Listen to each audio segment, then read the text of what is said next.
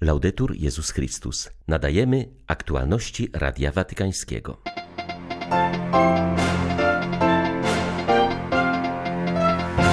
Świat jest w stanie wojny i samozniszczenia, ostrzega Franciszek. Wczoraj w drodze powrotnej do Rzymu odpowiadał na pytania lecących z nim dziennikarzy. Pradze rozpoczęło się europejskie spotkanie synodalne. Jak dotąd na synodzie za dużo było naszych opinii, a za mało jest słuchania Pana, powiedział na otwarcie obrad metropolita praski arcybiskup Jan Graubner. Turcja i Syria ucierpiały na skutek silnego trzęsienia ziemi. Nie dość było wojny, nie dość biedy, teraz jeszcze ten kataklizm, mówi proboszcz łacińskiej parafii w Aleppo. 6 lutego witają Państwa ksiądz Krzysztof Ołdakowski i ksiądz Tomasz Matyka. Zapraszamy na serwis informacyjny. Odpowiadając na pytania dziennikarzy podczas powrotnej podróży z Afryki, Franciszek zaznaczył, że należy odrzucić myślenie o czarnym lądzie jako kontynencie do wykorzystania, ponieważ ma on swoją godność. Eksploatacja wiąże się ściśle z wojną, która z kolei powoduje rany i okaleczenia. Ojciec Święty nazwał handel bronią, który powoduje przemoc i wojny, współczesną zarazą. Bo za tym stoją interesy ekonomiczne, aby eksploatować ziemię, minerały i bogactwa. To prawda, że trybializm w Afryce nie pomaga. Potrzebny jest dialog między różnymi plemionami, ale prawdą jest też, że prowokuje się walkę między plemionami, sprzedając broń, a potem wykorzystuje się wojnę tych plemion. To jest diaboliczne. Nie przychodzi mi na myśl inne słowo. To jest niszczenie, niszczenie stworzenia osób oraz społeczeństwa.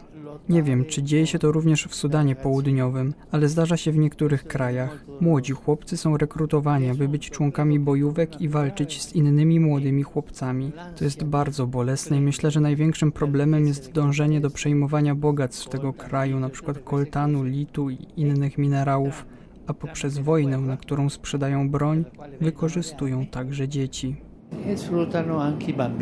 Ojciec Święty został zapytany o możliwość spotkania z Władimirem Putinem w podobny sposób, jak uczynił w 2019 roku w stosunku do liderów Sudanu Południowego, aby prosić go o przerwanie ataków i doprowadzenie do pokoju. Franciszek odpowiedział, że jest otwarty na spotkanie z prezydentami Ukrainy i Rosji. Dodał, że gest uczyniony trzy lata temu nie był wcześniej przewidziany i trudno coś podobnego powtórzyć, bo to Duch Święty prowadzi na swój sposób. To nie jest jedyna wojna. Chciałbym oddać sprawiedliwość. Od 12 czy 13 lat wojna toczy się w Syrii od ponad 10 lat w Jemenie. Pomyślcie o Birmie, o biednych Rohingya, którzy przemierzają świat, ponieważ zostali wypędzeni ze swojej ojczyzny, ale cały świat jest w stanie wojny i samozniszczenia. Musimy się poważnie zastanowić. Świat znajduje się w stanie samozagłady. Zatrzymajmy się w porę, bo jedna bomba przywołuje z kolei większą, a ta jeszcze większą, a poprzez eskalację nie wiadomo, gdzie skończymy. Trzeba mieć zimną głowę i krew.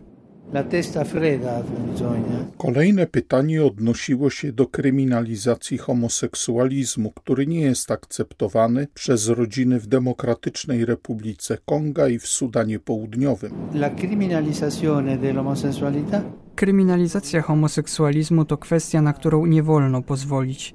Statystyki podają, że mniej więcej 50 krajów w taki czy inny sposób wprowadza tę kryminalizację, a nawet niektóre z nich, chyba 10, stosują karę śmierci.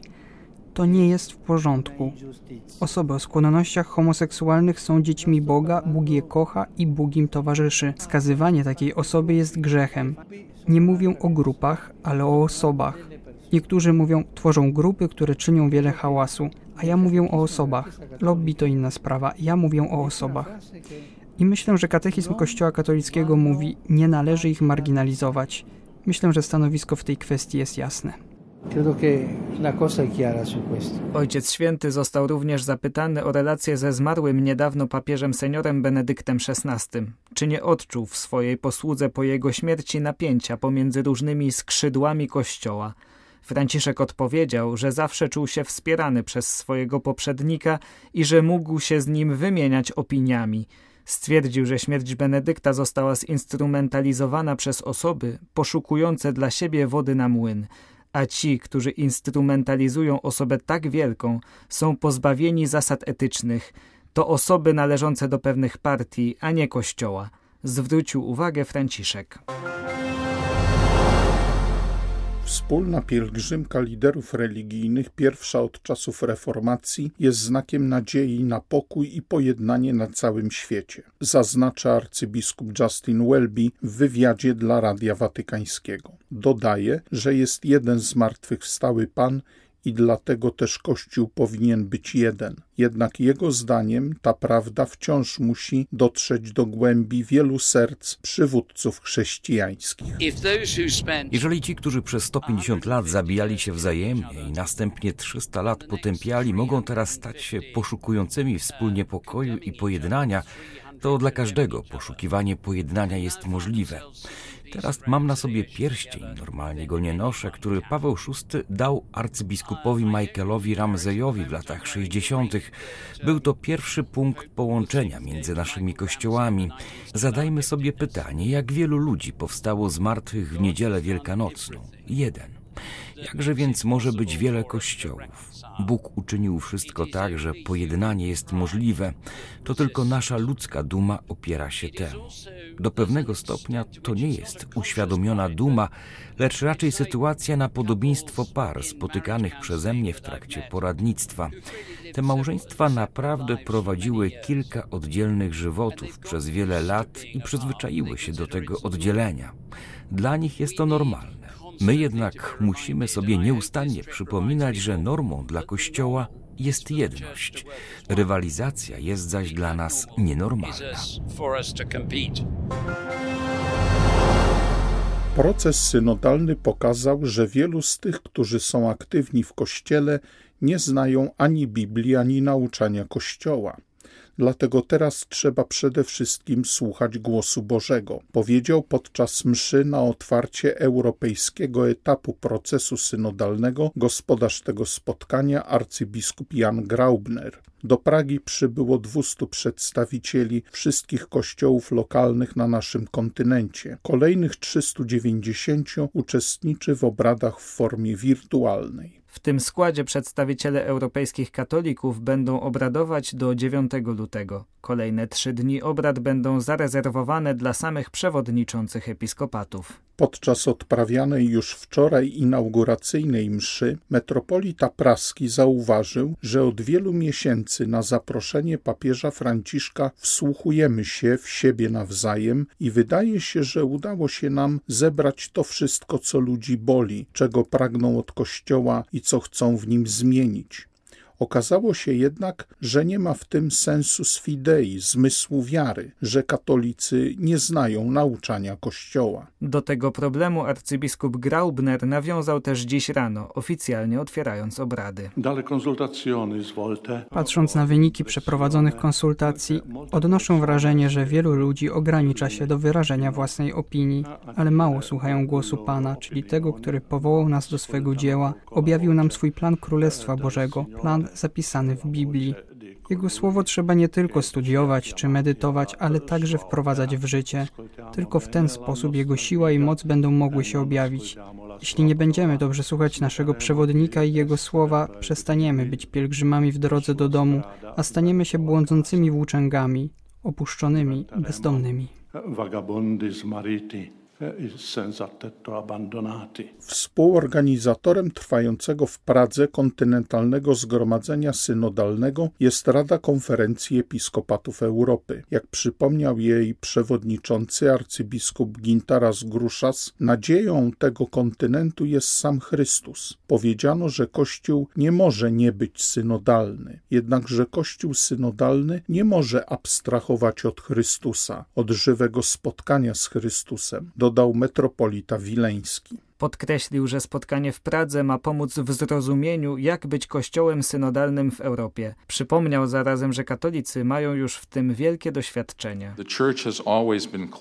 Kościół zawsze był blisko ludzi. Kościół jest wychodzący, ponieważ ewangelizuje. Ale inkluzywność nie oznacza, że ludzie nie mają danej im przez Boga wolności do odrzucenia Jego orędzia i podjęcia decyzji, by nie iść za Nim tak, jak się objawił, lecz wybrać własny piękny obraz Boga. Wielokrotnie stało się to w Ewangeliach. Papież Franciszek wzywa nas do wewnętrznej odnowy. Aby mieć odnowiony Kościół, potrzebujemy Kościoła odnowionych ludzi. Oznacza to również, że trzeba nauczać wiary, umieć nią żyć, zrozumieć jej najgłębszą racjonalność. Nie chodzi tu o zmianę doktryny. Chodzi o to, by zrozumieć doktrynę i wiernie ją przekazywać, bez wahania. Aby być Kościołem wychodzącym, musimy wiedzieć, co wnosimy do świata i dlaczego to robimy. Nie dość było wojny, nie dość biedy, teraz jeszcze trzęsienie ziemi. Mówi z bólem ojciec Bahrzat Elia Karakasz, franciszkanin i proboszcz łacińskiej parafii w Aleppo. O 4.17 rano czasu lokalnego okolice południowej Turcji oraz północnej Syrii dotknęły niszczycielskie wstrząsy z epicentrum w pobliżu Gazentepu o sile 7,8 w skali Richtera. Wiele budynków się zawaliło, a oficjalna liczba osób, które zginęły przekroczyła już tysiąc. Papież wyraził swoją duchową bliskość z poszkodowanymi. Ludzie uciekali z budynków na ulicę często boso i w piżamach pomimo chłodu i deszczu, a wielu pozostało przygniecionych pod gruzami domów, zauważa ojciec Bachszat. Franciszkanie zorganizowali doraźną pomoc, trochę jedzenia i ciepłych napojów w niezniszczonych pomieszczeniach swojej parafii, ale potrzeba o wiele więcej, stąd proboszcz z Aleppo wystosował specjalny apel do społeczności międzynarodowej Narodowej. Znieście albo zawieście sankcje przeciwko Syrii, chociażby na tyle, żeby umożliwić oraz ułatwić przysyłanie i rozprowadzanie wsparcia humanitarnego. Pełną niepokoju sytuację w mieście opisuje też Radiu Watykańskiemu jeden z miejscowych chrześcijan. Sytuacja tutaj jest bardzo zła. Wszyscy jesteśmy na ulicach i nie możemy nic zrobić. Mamy po prostu nadzieję, że to trzęsienie ziemi minie, ale jak słyszałem, może się ono powtarzać w ciągu nadchodzących dni. Chcę, żeby się to skończyło. Również w Turcji trzęsienie spowodowało liczne zniszczenia oraz wiele ofiar śmiertelnych. Jak wskazuje wikariusz apostolski Anatolii, jest to tragiczne wydarzenie. Biskup Paolo Bizzetti znajdował się co prawda w momencie katastrofy we Włoszech, gdzie ma serię spotkań, ale pozostaje w stałym kontakcie z osobami na miejscu opowiedział Radiu Watykańskiemu o sytuacji w Iskenderunie. Katedra całkowicie się zawaliła, dzwonnicy grozi zapadnięcie. Mieszkanie biskupie oraz wszystkie pomieszczenia służące przyjmowaniu ludzi nie nadają się do użytku. Są setki i setki zmarłych. W całym regionie mówi się o tysiącach. Spośród szpitali jest jeden zupełnie nie do użytku, inny zawalony. Ponadto mamy 200 zniszczonych domów. Połączenia lotnicze lotnicze zostały zawieszone, ponieważ samo lotnisko koło Antiochii w Hataju zostało uszkodzone. Sąd w Nikaragui skazał księdza opozycjonistę na 10 lat więzienia. Ksiądz Oscar Danilo Benavides Davila został aresztowany w sierpniu tego roku wraz z innymi duchownymi, w tym biskupem Rolando Alvarezem. Rozprawa odbyła się za zamkniętymi drzwiami. Prokuratura wnioskowała o 8 lat więzienia, jednak sąd zdecydował, że sprawiedliwe będzie 5 lat więzienia za spiskowanie wymierzone przeciw integralności narodowej oraz kolejne 5 za rozpowszechnianie fałszywych wiadomości. Dodatkowo rzeczono grzywnę w wysokości blisko 50 tysięcy kordow, co stanowi prawie 1400 dolarów. Obrona ma zamiar złożyć apelację od wyroku. To pierwszy raz, gdy kapłan został skazany za spiskowanie i rozpowszechnianie fałszywych wiadomości. Te same zarzuty stawia się biskupowi Rolando Alvarezowi. Ma on stanąć przed sądem 28 marca. Były to aktualności Radia Watykańskiego. Laudetur Jezus Chrystus.